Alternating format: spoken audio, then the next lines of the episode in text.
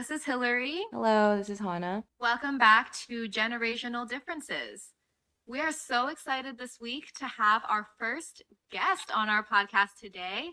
We have Chef Chris Cheung with us. Woo. Chris and I, we got connected through a like super randomly through a friend of mine that I actually met years back. I feel like six years, like when I was in law school, or six or seven years ago, when I um I don't it's like some I got I got don't know even know how I ended up at this panel, but I ended up at this panel in New York um, about Asian American issues. Maybe it wasn't in law school, maybe it was after, but time is truly an illusion at this point. And so I connect got connected to Sophia, and Sophia knows Chris. Um, and then she just reached out to us, um, and we're so excited to have Chris on the podcast. Yeah. Um, and before, yeah, Chris, do you want to say hi?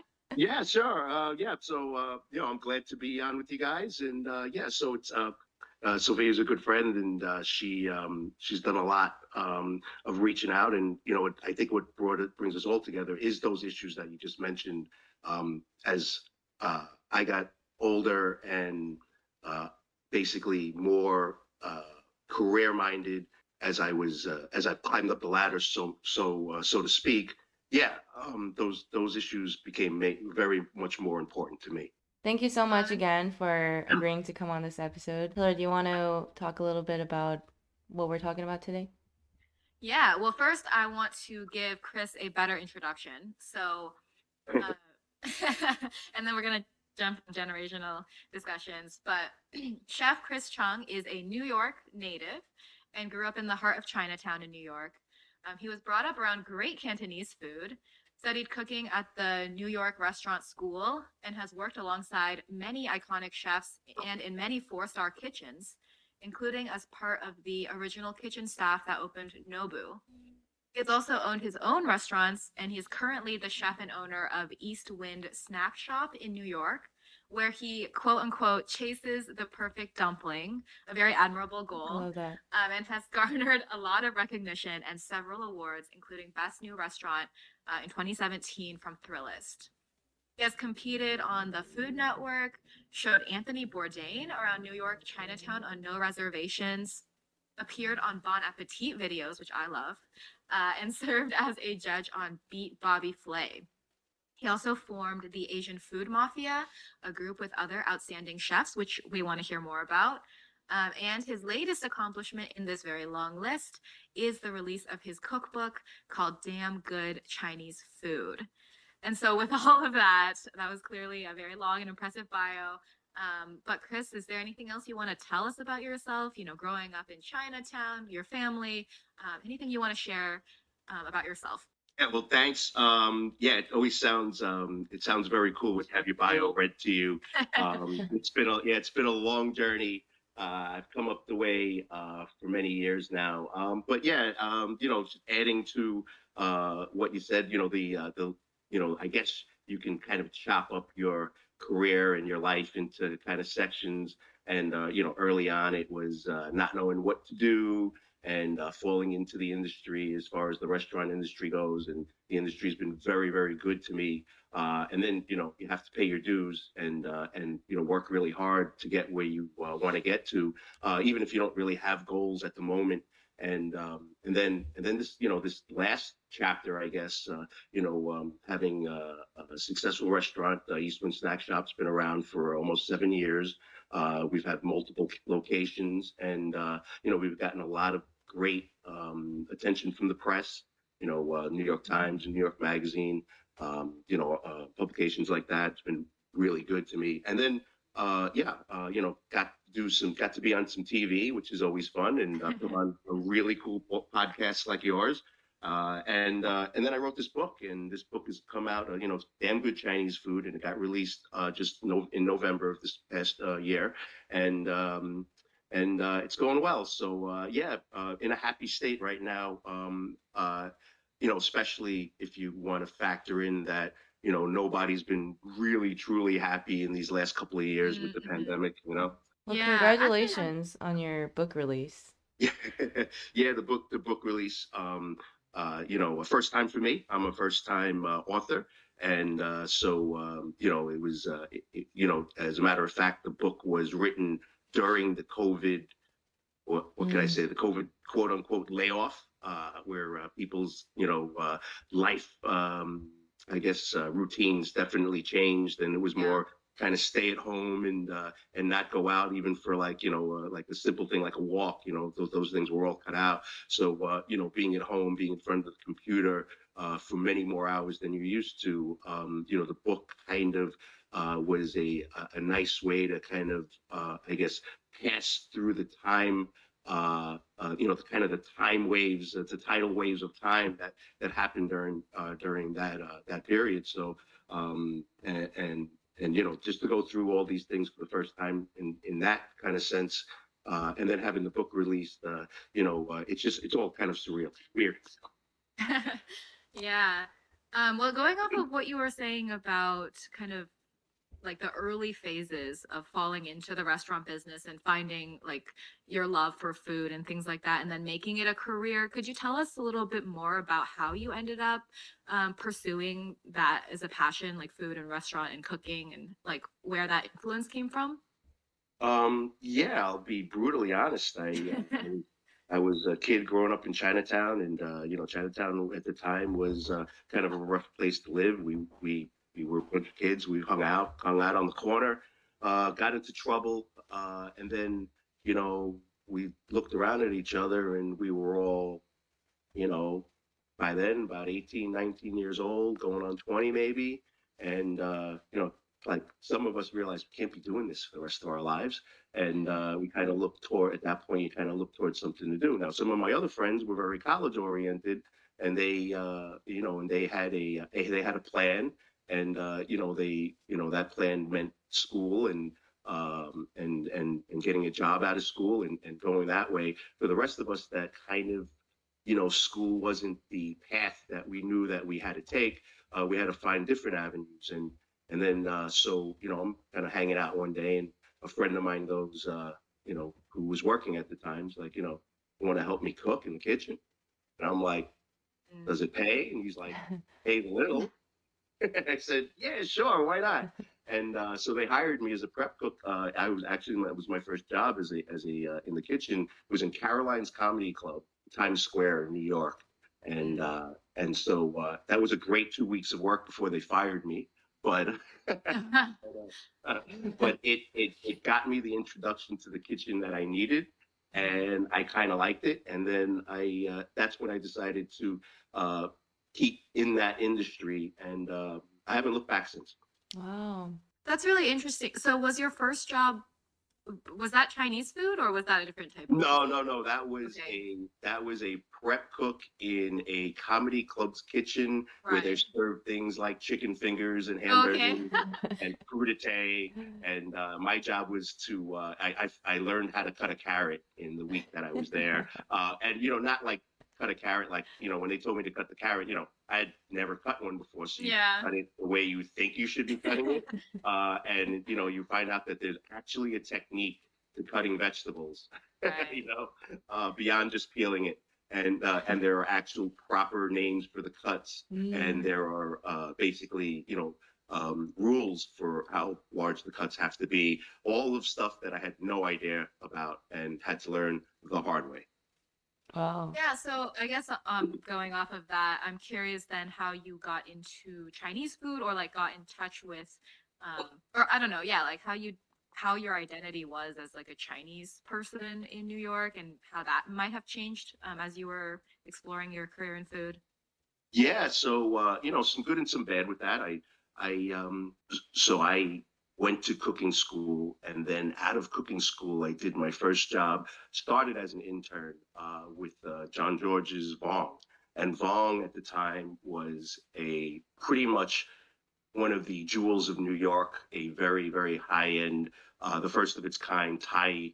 Uh, Thai restaurant that was basically created by a Frenchman who uh, worked in Thailand for many years, and um, and he brought that to New York at a time when I guess Asian cuisine was starting to have a sort of renaissance, and at first introduction to like uh, multiple Asian cuisines, a lot of it under one roof in what we call big box Asian restaurants.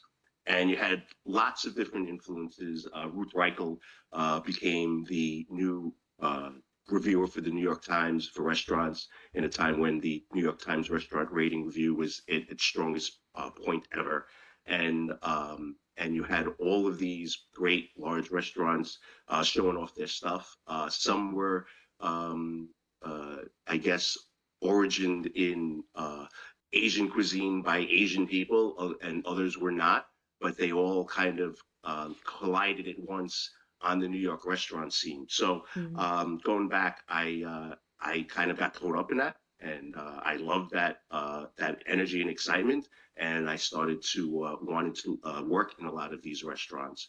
Um, however, uh, a lot of these restaurants were more, I guess, sided with Japanese cuisine and Thai cuisine, with some Chinese cuisine uh, uh, mixed into it, and um, and then so you know I did my rounds with that, and and then the I guess the era was over uh, and you know when kind of things uh, start to uh, i guess push themselves up again and uh, you know you have to make decisions on where you want to go with your career you know i kind of fell back at that point in my uh, in my timing to um, uh, to pursue a knowledge uh, i guess you know I wanted to really learn as much as I could about the cuisine that I grew up in, uh, in, in and and that's eating Chinese food, and and I kind of, um, I guess, uh, dug deep into all the stuff that I ate as a kid, and uh, kind of try to emulate uh, uh, all those dishes in my mind uh, to a purpose to try to uh, to try to learn all that food uh, in the shortest amount of time. Yeah, and who um, in your home did most of the cooking growing up? Yeah, so um, I basically lived in two households. I lived in uh, Chinatown, where we grew up, uh, and where my mother grew up. Uh, actually, uh, to tell you the truth, it goes back to my grandfather. So my grandfather uh, came to Chinatown in New York in the early 1900s. You're talking, I think, like 1910 or 1920 Wow. and um, he settled in in Mott Street in Chinatown. And uh, I guess a few more years later, I don't know exactly the timeline. I'm sure it had something to do with the Exclusion Act. Uh, my grandmother was able to come and join him. And when they got here, um, they you know they raised five sisters and one uh, one and, uh, and one son. So it was a pretty big family in a tenement uh, that was a two bedroom tenement. And it was, uh, you know, we had, um, you know, just to paint a picture, we had like, you know, the bathtub was in the kitchen. Um, and, you know, you had the old Mhm. clothesline that uh, stretched across the front yard to another person's apartment. And you, you kind of like, you know, you had a kind of, I guess it was by uh, by telepathic powers that each side of the family knew when to put their laundry out and when not to because the other family would be using the line.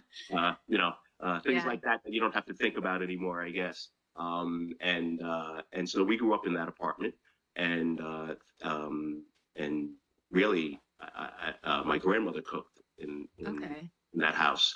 And, uh, you know, she cooked with uh, my aunt and my mother and uh, all the kids, my cousins uh, would always, you know, we'd always be in the house and, you know, it was, it was cooking and, and, and, uh, and eating and, and things like, uh, you know, uh, just experiencing like, you know, we were allowed to go downstairs and go get like orders from, uh, from the Chinese restaurants and the cafes uh, when we were like, you know, four or five years old.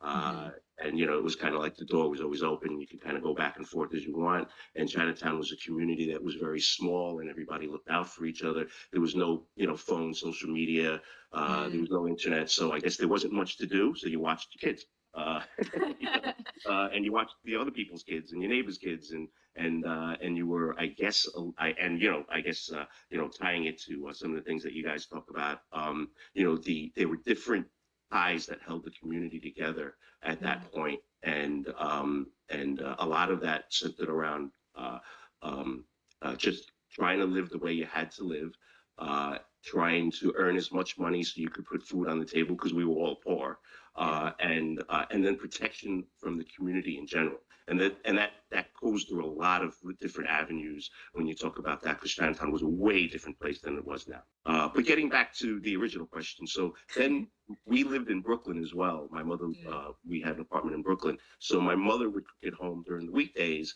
and I, you know, have things like you know, um, like the Toisan dishes that I grew up with, but it would also Mm. have things like chopped up hot dogs on rice.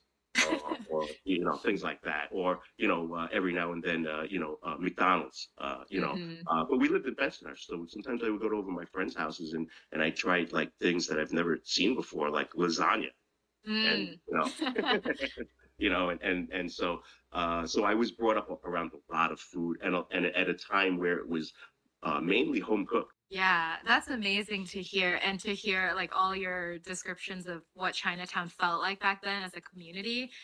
Um, Hannah and I also grew up around a lot of amazing Chinese food, what we call the best Chinese food um, in the world, which is just our dad's and our grandma's cooking as well. There's nothing better, nothing better. I agree, Yeah. one hundred percent. Yes. Yeah, and actually, um, our dad used to be in the restaurant business a lot in uh, in Portland, Oregon, and so he he and our mom came in like the late 80s, early 90s, and his first job that he was able to get was in a restaurant as like a busboy because that was like the connection that Chinese immigrants had to the area, unless they were coming for school. Like it was just that was the restaurant business was Yeah. where all of them went, and so he Yes, doesn't this business love everyone? Love everyone that comes into this business. It doesn't matter who you are, where you're from, Yeah. what you do. As long as you can roll your sleeves up and get through the day, we love you. Yeah. That's so true. That's so true. And then he also worked his way up to be like a waiter, and then he ended up actually owning his own restaurant as well. So he owned like a Sichuan restaurant in Oregon for I think seven years hmm uh, before he made a career change. But like Hannah and I grew up running around the aisles of our dad's restaurant, like helping him fold napkins, eating leftover like pao, uh, pao chicken. Uh, and it's like for me at least, because I think I was like a, I guess I was a preteen or early teenager. Um, it, they're very vivid, very wonderful memories. And then when I talk to our dad, it's kind of that same story of like really trying to get by, really, you know, wanting, needing to make money and like pay for the rent. And like it was actually a very stressful time for him. Yeah. Um, and so it's interesting. It's always interesting to me to talk to other Chinese people about like how food and restaurants and like these such like quintessential immigrant experiences show up in our lives across you know different generations because all three of us are I think from at least vaguely different generations. Yeah. Yeah, but you're lucky, at least even told you. Most of the time, they're not even going to tell you what they were going through at that point. mm-hmm. You know, it, the, the plan worked for them. They were able to put food on the table, and you grew up as a happy kid. yeah. That's No, all that's- that was needed. That was yeah. all that's needed. Uh, they didn't need to tell you, and I'm sure his, I guess, um, his routine of the day um, might have been something that you guys looked upon, and that was just how it was. But when you're faced with waking up at 9 a.m., help maybe even earlier, help the kids, help help the mother, you know, with the Mhm. kids and do whatever they got to do, and then go to work, and then facing it 12 to 14 hour workday. And I'm gotta Yeah. tell you that, you know, I know you guys were kind of, you know, running through the aisles and you know, in restaurants, but you know, when he's in the back there, uh, prepping vegetables as Oh, a waiter, uh, and on his downtime, and then having, you know, to deal with the rushes of, of, uh, of customers that come in and just working that, working that workday, um, six, probably, probably sometimes seven days a week without complaint. Um, you know, uh, you know, the only rewards that they got was that knowing that, you know, rent was paid, food was on the table, you guys were happy, and, you know, the two to three really good meals that they cooked up for themselves that day. Yeah, absolutely. And I think like now we know some of what our dad went through and he yeah, he definitely he got up at like 7, was helping with um house stuff but then would be wouldn't be home until like midnight or 1. Like we barely saw him on the weekdays. Yeah. And so like we kind of knew that it was something he was doing like it yeah, like you said, it was just the reality and then it wasn't until like very recently now i'm like almost 30 and we only recently um, were able to talk to him about like what those years actually felt like for him um, and all of the things he did to like protect us from that stress like we didn't feel any of that. We were just trying expected to like go to school and you know go to piano lessons and like be happy and enjoy the time at the restaurant. And so I think that brings up complicated emotions for us now, like looking back, Mhm. like all of the stuff that our parents went through. Um, but yeah, I appreciate, I really appreciate what what you said. Yeah, that's uh, and that's you know you have that in common with so many people that have uh, you know uh, that came over here uh, and and and did those things and, and worked that hard. Um, you know, it, it's it's the it's the story of all of us. It's the it's how we got the American dream. And actually, I guess since we're talking about like parents and children, um, you mentioned to us as we were, you know, preparing for this podcast that you have a teenage son um, who is also American-born Chinese, who also grew up in the same borough and city in New York, who even went to the same high school as you. Um, and I'm just curious, like, what kind of generational differences you really see with your son, despite all of these very specific similarities. Well, it sounds like he should be a co- carbon copy of me uh, because of all the things that you just mentioned. However, I'm going to tell you that uh, that is the farthest from the case. Um, yes, uh, you know we we uh, we live in the same borough, uh, born in the same city, uh, went to the same high school. Uh, we have the same ethnicity, uh, and but all those things uh, in his generation have a different tale and made him a different person than it did me. Um, and uh, you know, you know, uh, as far you know, you could kind of start with the good and the bad, um, but uh, you know, you know, the, there is definitely a big uh, difference in the generation growing up. You know, I guess one of the things that you can point to is the digital age now. Um, the digital age has definitely changed um, habits. So, you know, uh, just talking about that is, you know, I guess there was a lot of, you know, when you're growing up uh, without that stuff, because, you know, now I'm, you know, now I have a phone and I have a computer and, you know, uh, you find yourself uh, going down all the rabbit holes like everybody else. And I guess as a kid, you're more susceptible to those things, but, you know, uh, you pay for that in time. So, you know, if you're into, you know, what most kids are into, you know, nobody can get away from the uh, from the computer and the phone anymore. Um, if you maybe rewind back 40 years, you know, 35 years when um, there was absolutely none of that. Uh, you're talking, you know, the thing that held us in the household uh, as a family uh, was just food uh, Mhm. and the TV, which had about eight channels. Um, and like, you know, it's a TV back in those days. So you had eight, nine channels, but only four of them really worked. And you had to get up to change the channel. So it usually stayed on one channel all day. Uh, so when that happens, uh, you tend to go out and you tend to hang out with your friends a little bit more. And in the environment of Chinatown, now he, you know, he didn't grow up directly in Chinatown, but he had, you know, we had, he has family in in Chinatown, and he, you know, he is familiar with Chinatown. But uh, Chinatown back in those days was like a war zone. Uh, uh, didn't even know it. I mean, I was a, as a kid, you kind of those things kind of just uh, bounce off you, and you really don't really think about it. As as a father now, if I had to uh, let my son go into basically a gang zone every day, Mm. I'd have a heart attack. I I really would. Um, but back in those days, that's what it was. You know, you grew up in uh, um, in on Mott Street, and you hung out with your friends on Mulberry Street, which means you had to pass uh, one, two, probably three gang hang- hangouts to get to your friends.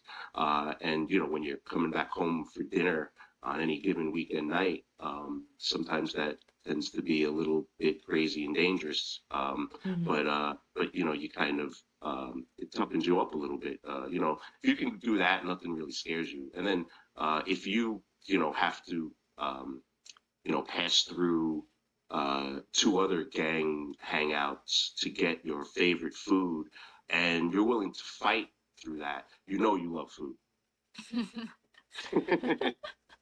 you know?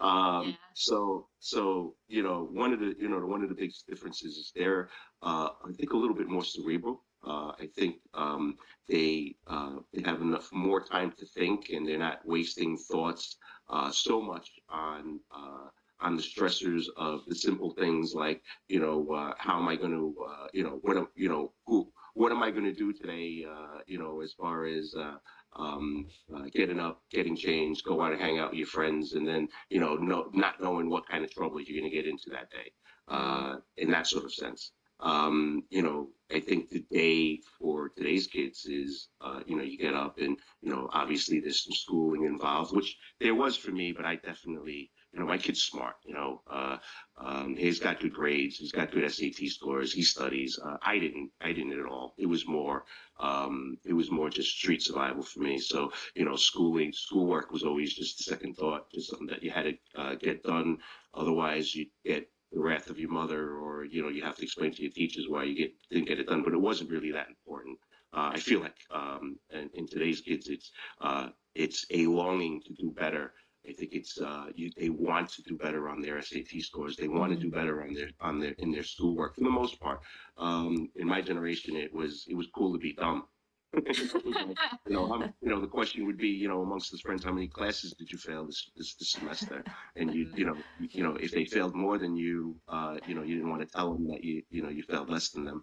Uh, so, you know, the, the things that we went through. Um, yeah. Uh, so that, that, you know, just to start off the conversation, I'll give you that. Yeah, that's really interesting. I like that he you mentioned the digital age because that's definitely very true. And one thing that I thought about when you were talking about how we're more cerebral is something our mom has always said to us is that she basically says that we're more sheltered, more privileged, and we have the privilege of having more time to focus on things that are beyond, like you said, the stressors of life and like, you know, surviving basically. Yeah, um, you know, I'll give you an example. I think I see a lot more kids, including mine. They'll walk the streets or be on the train, and you know, headphone headphones plugged in, looking at the phone, not looking up. I worry about, you know, I worry about today's kids crossing the street. you know, um, Yeah. you know, uh, it's just one of those things. So they, they definitely, uh, on the good side, uh, you know, the, uh, you know, things like, uh, you know, computer and phone have, I think, given them a, a, a better structure uh, and a better, I guess, um, I guess, a better window into uh, uh, some parts of the world that we could never even imagine to dive into when we were kids, and uh, much more knowledgeable about things. And you know, you know, when you when you have an argument these days, and you can settle that argument just by clicking your phone and going on Google. Uh, it's just crazy, uh, you know. I mean, I, it sounds like a simple thing, but you know, uh, we, you know, um, today, you know, uh, you know, this plus this, uh, what do you call it? Uh, made this happen. No, no, no. It was this plus this made this happen. All right. So you, you know, you, you Google it and, oh, okay, you're right. You know, back then it, was, it ended in a fist fight. Whoever, you know, whoever got out first lost the, lost the argument, you know? Um, so it's definitely, uh, some, uh, you know, uh, uh, things have gotten some better. Although, you know, I got to tell you that, you know, like when, when I see that with kids, uh, you know, on the phone with the earphones on, and uh, you know, totally cut off from the world. You know, especially going on the train. If you're, you know, guys from New York, you know, these days, you're an Asian kid on the train in New York City. I got to worry for you because uh, there's a lot of things going on where um, uh, you you definitely should not be having your headphones on and your head in the air. Uh, Mhm. uh, people from my generation, you wouldn't know it, but when you get on the train, you may not earmark everybody, but you're aware of every single person in that train and uh, what they might be able to, uh, I be, I guess, what your threat level is on Mhm. each person, and uh, you're totally aware of that in some sort of slightly subconscious way. Um, and you know, we learn to do things like, you know, use the newspaper as as as a tool. You know, when your head's buried, and I know there's no such thing as newspapers now, but you know, if you have your newspaper, you could basically maneuver the newspaper so you could see everybody in the train, but then you don't have to make eye contact with anybody either. You bury your head. Nobody gets to see your face, so they can't mark you. Uh, and um, and you know when your stop is is is there, you don't get up to the last second. Uh, a- a- in some instances, if you feel threatened, uh, none of these techniques I think kids today know about. And do you feel like that's a good thing that they they, they don't know about it, or do you think it's like a naivety, or do you think it's No, I Um, think it's a great thing that okay. they don't know about it. Uh, if in case there was a a world where they where it it would mean that it equated to less danger. But now Right, we live right, in a right. world where there's probably 20 times as much danger, especially in the last couple of years in New York City on the train.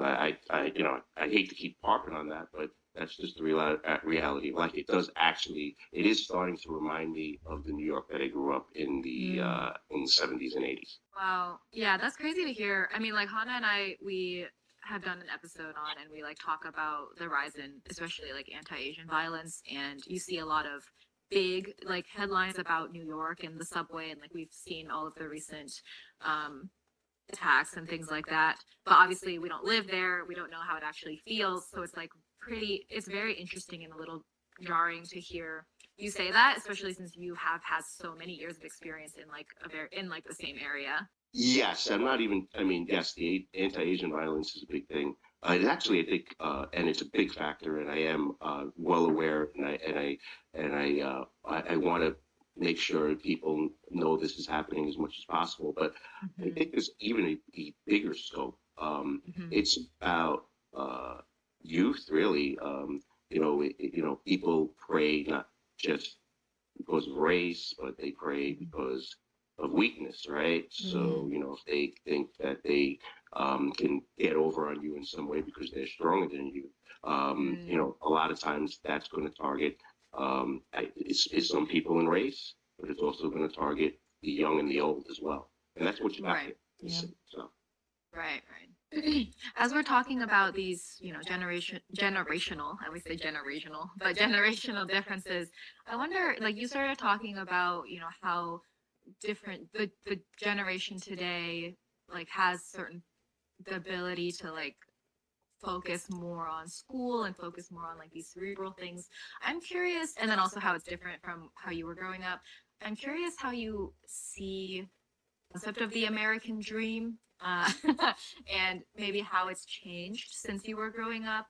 Um, and maybe relatedly, like how you think being Chinese American or identifying strongly as being Asian or being Chinese has changed. Um, yeah, I think we've come a long way. Uh, you know, to answer the last part of your question, you know, you're going to see um, a influx of Asians now being accepted into the mainstream. It, you know, a lot of times it starts with entertainment, and you're going to see right now you're seeing a lot more uh, Asian actors, singers, and Mhm. uh, and you know, uh, so um, in that sort of way, uh, you know, America kind of needs that. You know, they, that's that's you know, there's there's lots of places in America where there are very little Asian population, and you know, uh, you know, you'll and and to bring what we've got in our gifts and what we offer uh, to the world uh, into those homes, uh, even even if it is a very defined part and it's not uh, completely random or and it's more thought out than than being organic. Um, I'd say it's for the good part, right? Uh, knowing them knowing that we actually have a place in this country um, and uh, and and we have certain things to offer is always a good thing. Uh, so you know when you look at the entertainment sectors, uh, you know, guys like Otani, who's um, you know one of the top baseball players, and uh, now people can say, "Wow, you know, um, there's uh, there's a great baseball player," and we as Asians can all be proud of him. Um, you know, uh, you're talking about uh, Asian uh, Asian actors, and you know the, the Disney Shang Chi. Uh, Yeah. you know, Yao and Star Trek, uh, uh, in the Star Trek um, series and things like that. Uh, that always makes me feel good. Uh, my wife is going to love this because she's a BTS fan. So Oh, I gosh. wish, you know, uh, So you know, having the number one band in the world be Asian is, you know, kind of cool, Very right? true, yeah. um, yeah. So uh, these these things, you know, all we had in my day was Bruce Lee. That, that, that's it. An icon, Bruce Lee though. was the dude, you know, which is still cool because he still is the guy after all Yeah. years, you know? Yes. um, and uh, and you know, but Bruce Lee doesn't, I guess, represent what uh, Asians have, you know, in every sort of uh, in sort of way. He has certain gifts, but he doesn't define all of us. Uh, so we need a little bit more diversity in in in the people that uh, I guess are the movers and shakers in the Asian community today, and uh, the more the merrier for sure. Um, so, uh, so I, I guess you know, for that first, that last part of your question, yes, I, uh, I, I think that um, you know, the American dream uh, has started to expand, and it's uh, becoming a uh, it's becoming a wider uh, swing for us, and uh, and that's that's a great thing. Um, what it means and differences between my uh, my era and today's generation, well, uh, just like your father's arc is probably not the same as your arc. Um, you guys don't have kids yet? Do you have kids? No. Uh, no, I have cats. Okay, so you know, if you guys ever have kids, um, um, you know, you're going to start to, I guess, have a more personalized relationship with the American dream, um, and it it you're going to reflect on what your father's journey was that for, and that meant coming here, uh, probably dealing with um, a lot of isolation uh, Yes. because he's used to uh, a, a place where everybody speaks his language. Uh, everybody is kind of, you know, have comes has the same story and the same background, uh, and everybody's familiar with each other. Uh, to a place where, um, you know, he feels like, you know, uh, everybody is. You have to be wary of everybody. You have to, um, you know, you have to trust people that you, you didn't have to before. Things like that and uh, you basically had to work twice as hard as the guy next to you, or else um, you know you're going to be the one at a disadvantage, and you're always on that edge. Uh, and you have uh, kids to feed, and and and you and you know you're closer to, the poverty level, uh, and you know you'll do anything to stay out of that. Um, now, moving up a couple of generations, and story becomes, you know, uh, which college am I going to send my kid? And uh, how can he be better? Uh, how can he do better in his life than I did in my life?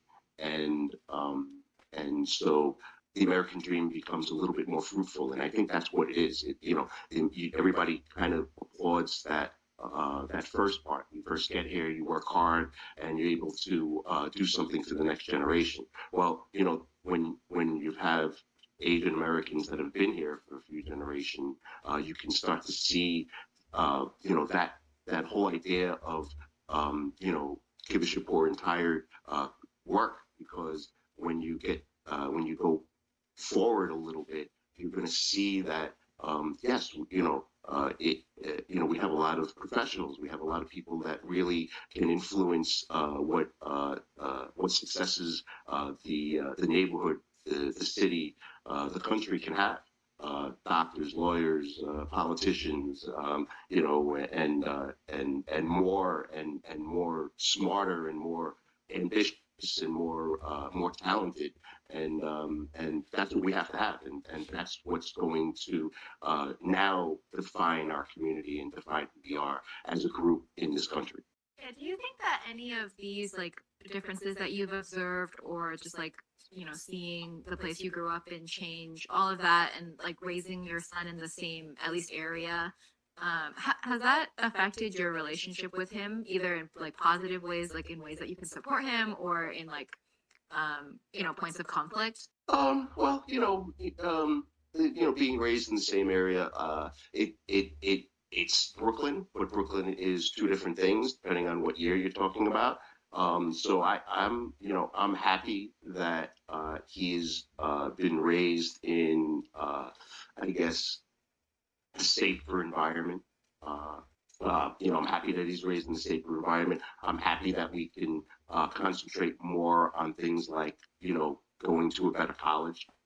These are conversations that um, were in a different tone when I was his age. So, uh, you know, uh, uh, the one thing I can say is I'm happy that it's better. that's great Yeah. all right hannah go ahead Oh, I wasn't gonna add anything. I just um really resonate. Like Chris is saying a lot of things that our parents have also said to me and Hillary. So yeah Yeah. So, uh, but I'm not saying to the, saying this to you, shaking my finger now. There's no judging. Um, you know, I'm there with you guys. I understand. Um, uh, I will tell you. Okay, so we're on that, right? Um, you know, your parents will probably, uh, you know, uh, when asked, will say that uh, they raised uh, two beautiful daughters, um, and there's nothing they would want to change, and uh, they're very happy, and everything uh, everything turned out uh, for the best. But you know, if you peel back a layer, you know, they may you know, it may be a little bit irked that you don't speak the language as good, Mhm. or or you or you didn't express a uh, a, a yearning to learn the language perfectly. wow, Um, it's like you know us already. Yeah.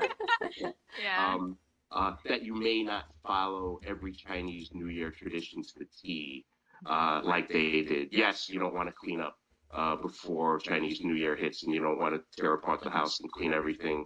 Uh, you know, they're not going to like that. Um, uh, they're not going to like that you may not go and buy sun uh, the same way that they do uh, for the ancestors and, and go visit the uh, the cemetery uh, and, and have to visit that cemetery before the beginning of April um, because that's the uh, Mhm. you know that's the time you have to go.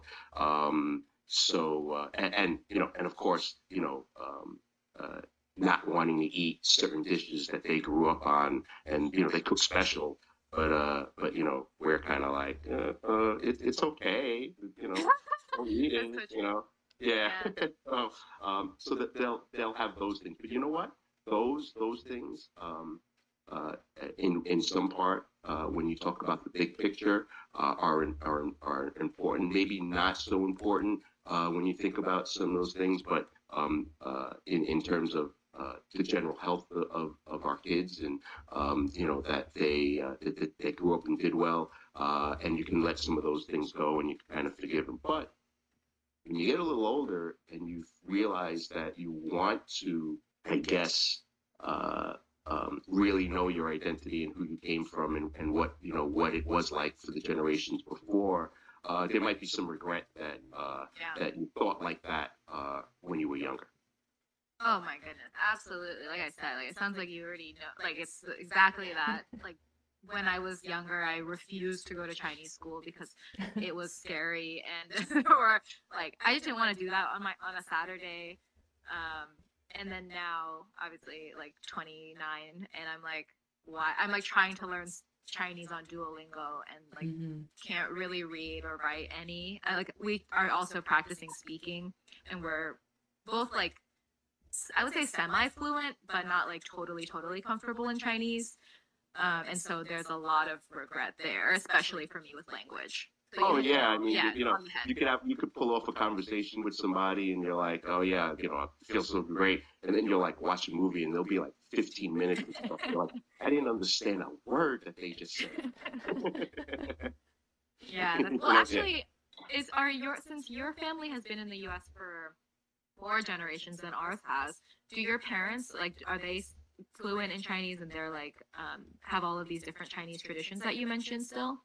oh yeah. So um Okay. you know my grandparents came here and they were see it's a little bit different. Oh well maybe not so different because i don't know, know you guys too well. So um tell me um you know uh, if first talking about the language. So um uh, weirdly enough uh so you know the language that was spoken in uh, my grandmother's house was Toisan, and that was Okay. the uh, that was the dominant language of Chinatown at the time. Mhm. But funny enough, it, it changed. So um, Toisan became Cantonese, and now Cantonese is kind of given away in, in except in pockets in Chinatown uh, to Mandarin. And um, Mhm. so it's weird that uh, um, you know sometimes you know you think you're you're how, how can I say it? Like there'll be only Toisan speakers, then there'll only be Cantonese speakers, then there'll only be Mandarin speakers, and then there'll be some people who know all three Mm-hmm. and so the, the language kind of gets a little bit uh, tricky to kind of navigate because you know you might be talking to somebody you know, you know that's uh, that doesn't know a word of what the conversation's going on in in uh, in Mandarin. You think oh they don't speak Chinese, but no, they speak fluent Cantonese or fluent Toisan. Um, but now nobody really speaks those languages like like Toisan. You can't learn Toisan now. There's, it's not on Duolingo.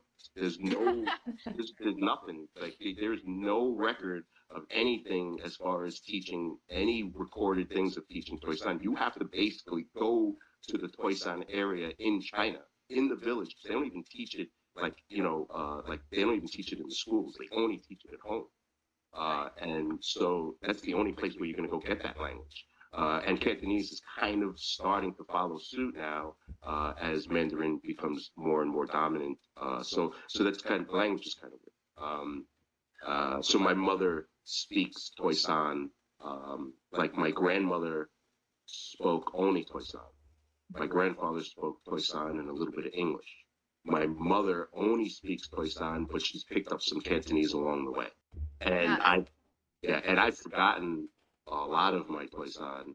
Uh, and I've had to pick up more Cantonese because it's the, you know, at the time for me growing up, it was the more, uh, um, you know, it, it was what more people were speaking. So, uh, so that's how that went. Uh, so it's kind of, you know, a little confusing, I guess. Wait, did you say that you do or you don't speak Mandarin?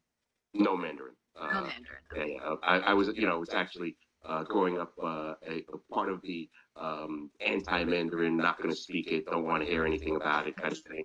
Uh, you know, Yeah. yeah. Cantonese was hard. Is hard enough at the time. Oh my gosh, Cantonese is Yeah. hard. Oh my gosh. Yeah, our mom speaks both, and our dad speaks Mandarin, and then like some Cantonese, like mostly I think learning from her, and um, he lived in Guangzhou for some time. But actually, it's funny because my partner, my husband, he his family, he's is part Chinese, and their family is from Taishan, uh, Toisan. So that's very interesting, very specific uh, intersection there. Yeah, yeah, uh, but you'll, you know, um, there's a lot of toys. You'd, you'd be surprised. So many Toisan in in uh, in America, especially Yeah. here. Um, I guess on either of the coasts. So, uh, you, you you know, if you listen closely when you go into certain restaurants, you'll be able to pick it up where they're from. Uh, and it's always really cool when you hear Toisan. It, it Yeah. just it's one of those languages. If you you know it, right? It's one of those languages that it's definitely a very characteristic language. I mean, it. I mean, you speak, you know, you speak with the sides of your tongue, and it, it's uh, it's it's definitely, uh, I- I would say, very uh, heartwarming to hear it when you hear it. Oh, yeah, that's really nice. The other cultural differences, I think, is uh, definitely, like I talked about, is, is the loss of some of the traditions. I think, um, Mhm. uh, and the loss of some of the, uh, I guess, natural taste for food. So, you know, when you're talking about food, uh, if you're growing up in Chinatown uh, and you're growing up um, with uh, people who cook uh, home cooked meals in the home uh, for the family, uh, you get a taste for certain things. And you know, being uh, you know, it's not a, a uh, it's not a rich household, so uh, a lot of the the ingredients tend to be way more humble. Uh, Mhm. and a lot more of the uh, cheaper cuts of things like meat and things like that, and uh, you know, um, and then you mix it with what the natural beauty of Chinese food is, uh, especially Toisan and Cantonese, uh, with a lot of preserved foods. Uh, you know, preserved, you know, fried mushrooms, salted fish, uh, Chinese sausage, uh, Chinese, you know, lap, lapio, things like that.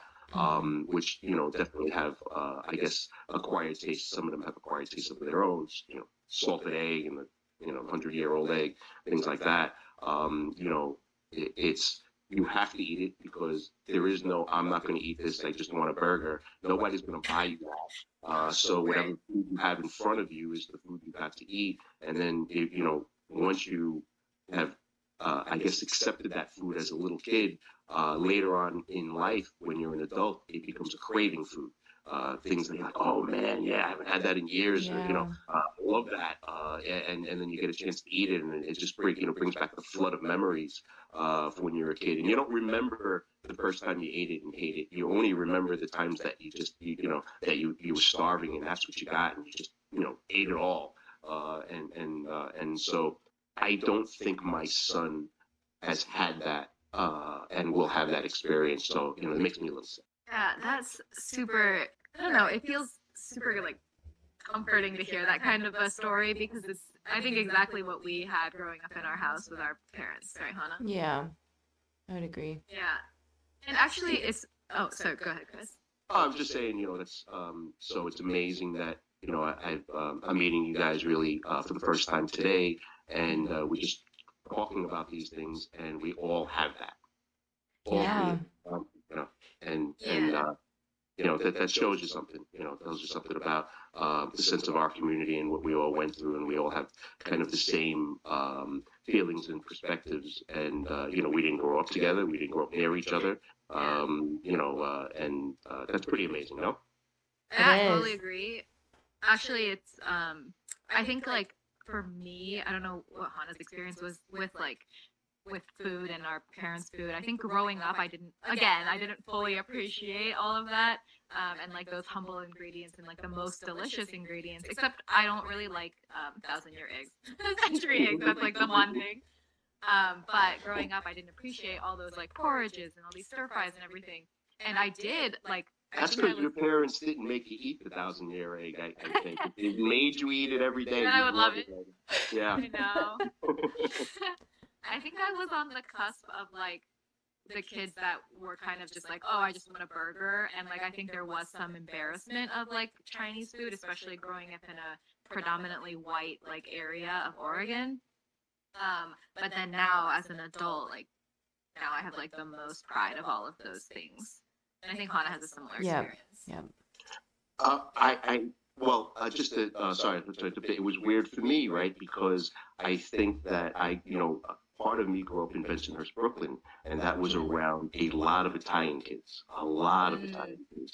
And so, and, you know, Italian kids that were very outspoken and would tell you when something was weird. However, Yeah. uh, I think that I guess maybe as opposed to you know maybe the Midwest or the Northwest, um, the Italian kids also were growing up with things that were weird in their household and were not American. So Mm. there might have been a, some some sort of similar line that we both understood each other, but would never admit to each other. Yeah, that's really interesting. Um, I'm curious also, like we're talking a lot about, you know, like this these home cooked, like very immigrant Chinese food, and I've seen like some some like conflict, I guess. Um, and I want your take as like a restaurateur and like a as a chef. There's some conflict between like the what people see as like the authentic, like you know, hole in the wall, like very cheap immigrant, like you know, hand pulled noodles, like super warm and cozy home cooked meals versus like what has become more of like a new age, like upscaled, like Asian, uh, Chinese, but also just generally Asian. And like people try, I'm not gonna, I try not to give away my own opinion, but people might say that like the latter is not real, authentic Chinese food. And I'm very curious, like as a chef who develops like his own recipes and his own approach to food, like what your take is on Chinese, Chinese American food and how it's changed over the years. Um, and maybe like that sense of authenticity, quote unquote. Yeah, so you've hit the sixty thousand dollar question that everybody tries to figure out. and it's not a simple answer. I, I'll give you my take on it. So, you know, I'm a chef that grew up with, uh, or not grew up, but came up the ladder with a lot of visionary chefs, right? Uh, peop chefs that uh, have been very successful in changing uh, their own cuisine or, uh, I guess, manipulating cuisines um, to include uh, influences from other parts of the world. And in America, that's, uh, I guess, embraced wholeheartedly. Uh, but then there is a faction of people that say, you know, um, you know, uh, or and including me, that value the, I guess, no, highly value the uh, traditional and authentic food. You cannot, uh, you know, I think that it's good and there's a place to push the envelope, especially with Chinese food. And I have a lot of, uh, you know, uh, colleagues and and uh, and people within my industry that I know very well uh, that, that do well at doing it. Um, you have to, you know, you obviously have to be successful at it, and you have to know what you're doing. It's not something that you just want to play with without respect for the food, but it does have a place. However, um, some people think in either all or nothing, and you can't think like that. There is a place for uh, cuisine to push the envelope because without that, cuisine can never grow, uh, and cuisines have to grow. They, they, they're um, uh, they if they don't grow, they die. Um, and uh, you know, uh, it, it's all based on uh, certain things from what people will cook in their households for their kids, and what people will pay for when they go out to eat. And uh, you know, it could be the simplest thing. I'm not talking about a fancy dinner and stuff like that. I mean, you can go to a uh, you know a little place, um, any little uh, hole in the wall in, in Chinatown, and, and buy you know snacks like uh, like you know um, like breads and and and, uh, and and and you know even you know packaged goods and things like that. So um, you know with you know there always has to be new flavors and new tastes um, to kind of uh, spur that cuisine to go. However, again, like I just said, it does not mean that you lose any sort of value for the traditional and authentic. You have to have that. Uh, because if you don't respect that, you you have no base of what cooking is. Uh, all those authentic and traditional um, uh, dishes have been tried over dozens, if not hundreds, if not thousands of years, and they've evolved too. Uh, but um, but you know, uh, can you imagine uh, you know a cuisine without you know Chinese cuisine without soy sauce? Um, I can't. Uh, can you, you know, imagine uh, Chinese cuisine without some of your favorite ingredients? Uh, you know, um, you know, like maybe things like oyster sauce or, or dried mushrooms or, uh, or or Chinese sausage and, things like that. Um, you know, they have to be there. Uh, and you have to, as a cook, I think you have to understand those basic techniques and and respect uh, where where that food came from. And um, and again, like I, you know, I have a book called "Damn Good Chinese Food," right? So um, that's where it kind of all ties into where my book is uh, basically lays out um, the cooking of Chinatown, and also not just the cooking, but as people who eat Chinese food in the community, what we really like to eat and what we go out and, and eat for celebrations and uh, and uh, and birthdays and, and, and weddings and and and, uh, and things like that, and what and what brings us together as a community. So um, uh, without those things, you know, uh, um, it, you, you don't realize it, but it does tie a community together. It does tie a group of people that have the same upbringing together. And when you definitely need that, and that you, you know, if you have both, then you have a you have a uh, a great equation to uh, to have a great cuisine and make it even better than it was. And uh, but you know you have to go you have to go to Chinatown. You have to shop the markets. You have to uh, uh, you know understand the ingredients. You have to uh, and and another thing, right, especially you know it's a big thing in my book. Um, it's authentic. If a little old Chinese lady likes it, if your grandmother likes it, it's authentic because Chinese grandmothers don't eat anything but Chinese food. They eat breakfast, lunch, and dinner. They, you know, you want to, you know, you're you're young, you know, you're young, you know, uh, um, gener- you know, new generation. You want to take them out to uh, a steak dinner or a Brazilian restaurant or or something or something Italian. They don't. They, they may go, but they ain't having a good time. They don't want to eat that. Yeah. They want to go back home and and and eat what they're cooking, and and that cooking is Chinese food only. Um, and so they're the bearers of the torches. It's it's not, uh, you know. Um, it's not guys like me. It's little old Chinese lady. If if my if, if my if my mother likes it, if my if my uh, wife's mother likes it, it's real Chinese food. Yeah. That's even our parents too. We we see that in our parents too. They're always very critical of the Chinese food that we eat out at. So They're critical of all the food that we eat out. Yeah. Yep, You you know, you're, uh, um, you know, uh, you know, I was the chef at uh, Ruby Foo's uh, and China Grill, but I can't take my grandmother there. You know, she's gonna look at it and be like, no, um, and uh, and so um, you know, they are the uh, they are the ones that you uphold all the traditional um, values and all the uh, things that uh, you know that within your um, you know within your traditions and uh, you know within everything that you grew up in. If it's right, they're gonna like it. If it's not, they're gonna tell you. Yeah, thanks so much for that, Chris. So I think we're going to wrap up now, but before we let you go or before we let you share with the audience where people can find you, I wanted to do a very serious, very important lightning round of questions, uh, food related questions, if you're game. Sure, definitely. Let's go. All right, awesome. First, dumplings or noodles? Ooh. Okay. Um, I- I'll have to say dumplings because that's uh, basically what I do, and I'm in love with dumplings. But noodles are very fun to eat. There's nothing. I mean, yeah, yeah. Yeah. So it's a close one, but I'll go dumpling. Okay, so then when it comes to noodles, uh, hand pulled or knife cut?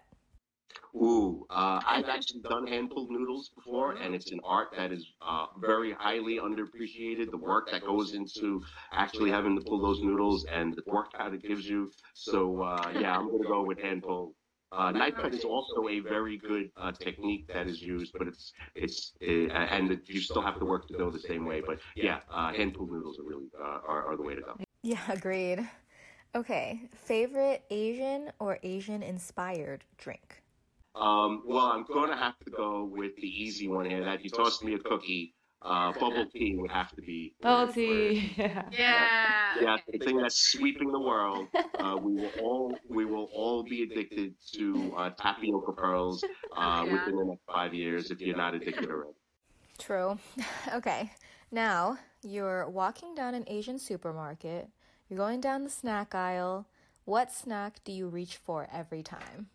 Oh wow. Okay. So um, again, uh, this is kind of taken from my book. One of the things that we uh, used to eat in the movie theaters, uh, and not like the American movies, we used to be Chinese movie theaters that showed uh, all the, I guess, the current releases at the time, and these were like, you know, Shaolin Temple and the Five Deadly Venoms and things like that. And we were like, you know, five-year-old kids in the movie theater. Uh, they sell these snacks in the market as well. Is the dried cuttlefish or the dried squid, and Oh, uh, yeah. Malaysian beef jerky. So uh, we eat those all the time. Mm, nice. They should bring that back. Yeah. And so for those of you who don't know, that is a snack that Chinese people eat in the movies while we're eating, uh, when we're when we're watching, uh, we're watching our, uh, uh, you know, um, I guess Saturday matinee back in the day. okay, next question. What is your comfort food? Uh, one, one comfort food. Wow. Um. So I get. Uh, all right. So one comfort food that is, that everybody will, uh, I guess, uh, that's Chinese will probably uh, identify with is is juk, right? Congee. Oh my god, yes. Yeah. Oh, So- yes. So you, you you eat that when you're hungover. You eat that when you're sick and your mother knows that you're sick. The first thing is is you get a week of Oh. congee. That, that that's all that's all you get. Yeah. Um, so you know when when you're especially when you're hungover, you think back to those days, and it makes you feel so good. So uh, yeah, those that's the one that's the go-to. for sure. That's oh, I agree. Perfect that answer, yeah. sure. Okay, so I know I'm asking a lot of really hard, steering questions, but bear with me. What is your favorite ingredient to build a dish around? Kind of like your go to. Wow. I Um, know. So, you know, I you're gonna have to pull that right back to um, the traditional ways of, of Cantonese cooking, and uh, it would be anything pork. So, and you think that might be a uh, a pat answer, but you know, you're talking about you know the meat from the pork belly, and then you're you're braising it, and then you're taking the lard and using the lard to uh, uh, recook uh, the the stir fry and the wok when you're thinking about putting, you know, uh, whatever you braise and then adding the bones to it, and then you have your pork stock or your pork liquid, and that also uh, goes to uh, cook everything from that point on, uh, including, you know, any soup bases that you, you know, that you want to have, and um, and and so it goes a long way, uh, and you use every part of the pig, and um, and so that's that is the base for what maybe a big chunk, a big percentage of what Cantonese cooking revolves around in general. So yeah, pork. Yeah. That's awesome. And our last question in the lightning round um, you don't have to give away a secret recipe or anything like that, but generally speaking, what do you think should go in the perfect dumpling? Ooh, okay. So uh, hand chopped meat. Uh, the texture has uh, is best with hand chopped. Obviously, large restaurants can't uh, really get away with that because um, neighbors will be woken up and uh, and uh, you know um, and uh, people will be walking into uh, you know does, you know tripping over the sidewalk uh, from the sound of it. Uh, but uh, um, but you have but for a good texture, if you're at home, hand chop that meat. Um, you need a root vegetable. Something about the root vegetables, like water chestnuts, uh, create uh, these little tunnels within the meat that allow the juices to flow. Uh, and then you have to have a great seasoning, and you know there's nothing better than uh, than the soy sauce oyster sauce combo. So um, so start with that, and then build from there, and you're gonna have some great dumplings. I love that. Well, thanks so much, Chris, for playing that game with us. Uh, do you want to now let our audience know where they can find you? On social media, your website, whatever you want to share. Yeah, so the shameful, shameless plug uh, part of it uh, is uh, for me, very important. My book did just come out, so if you go on Amazon uh, and uh, look up Damn Good Chinese Food, uh, please uh, check out my book and, and hopefully purchase one. Uh, you will not uh, you will you will not regret it. Great recipes, great insight to Chinatown, and and a lot of things that we talked about just now about um, you know cultural differences and and and how what I did growing up with those things and food. Um, and then uh, go on social media, and you can get me on Twitter and Instagram uh, at at Chef Chris Cheung. That's and that's Cheung spelled with uh, C H E U N G. And uh, and then you can always, if if you can't spell that, just go to my restaurant website, and that's eastwindsnackshop.com, and you'll get all the uh, social media and stuff there. Awesome. And we'll definitely tag all of those things and plug your book when we post this episode. Is there anything else you want to share, Chris, before we sign off with you? Uh, no, I, I, last day I think I, I had a great time. It's a different uh, sort of podcast uh, than I've done, um, you know, in the past, and uh, talking about these things. Hopefully, uh, I've um, made some people feel good about thinking back uh, about their childhood, and maybe help some people along the way. So that's kind of cool. Absolutely. Yeah, definitely think so.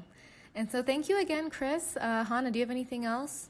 Thank you so much again for coming on our podcast and letting us get to know you. Thanks for having me. Anything you guys need, just don't hesitate. Uh, reach out. I'm here for you. Thanks, guys. All right. Thanks. Take care, Chris. Take it easy. Bye bye. Bye.